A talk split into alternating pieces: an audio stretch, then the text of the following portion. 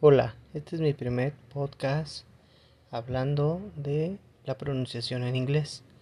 En este podcast vamos a encontrar todo lo que son mm, diferentes pronunciaciones acerca de diferentes cosas en inglés. Vamos a tratar de abarcar eh, la mayor cantidad de mm, palabras en inglés en individual para posteriormente ir creando o formulando lo que son palabras o oraciones para empezar con nuestro idioma del inglés necesitamos ponerle mucho empeño y determinación a aprender lo que es eh, el idioma.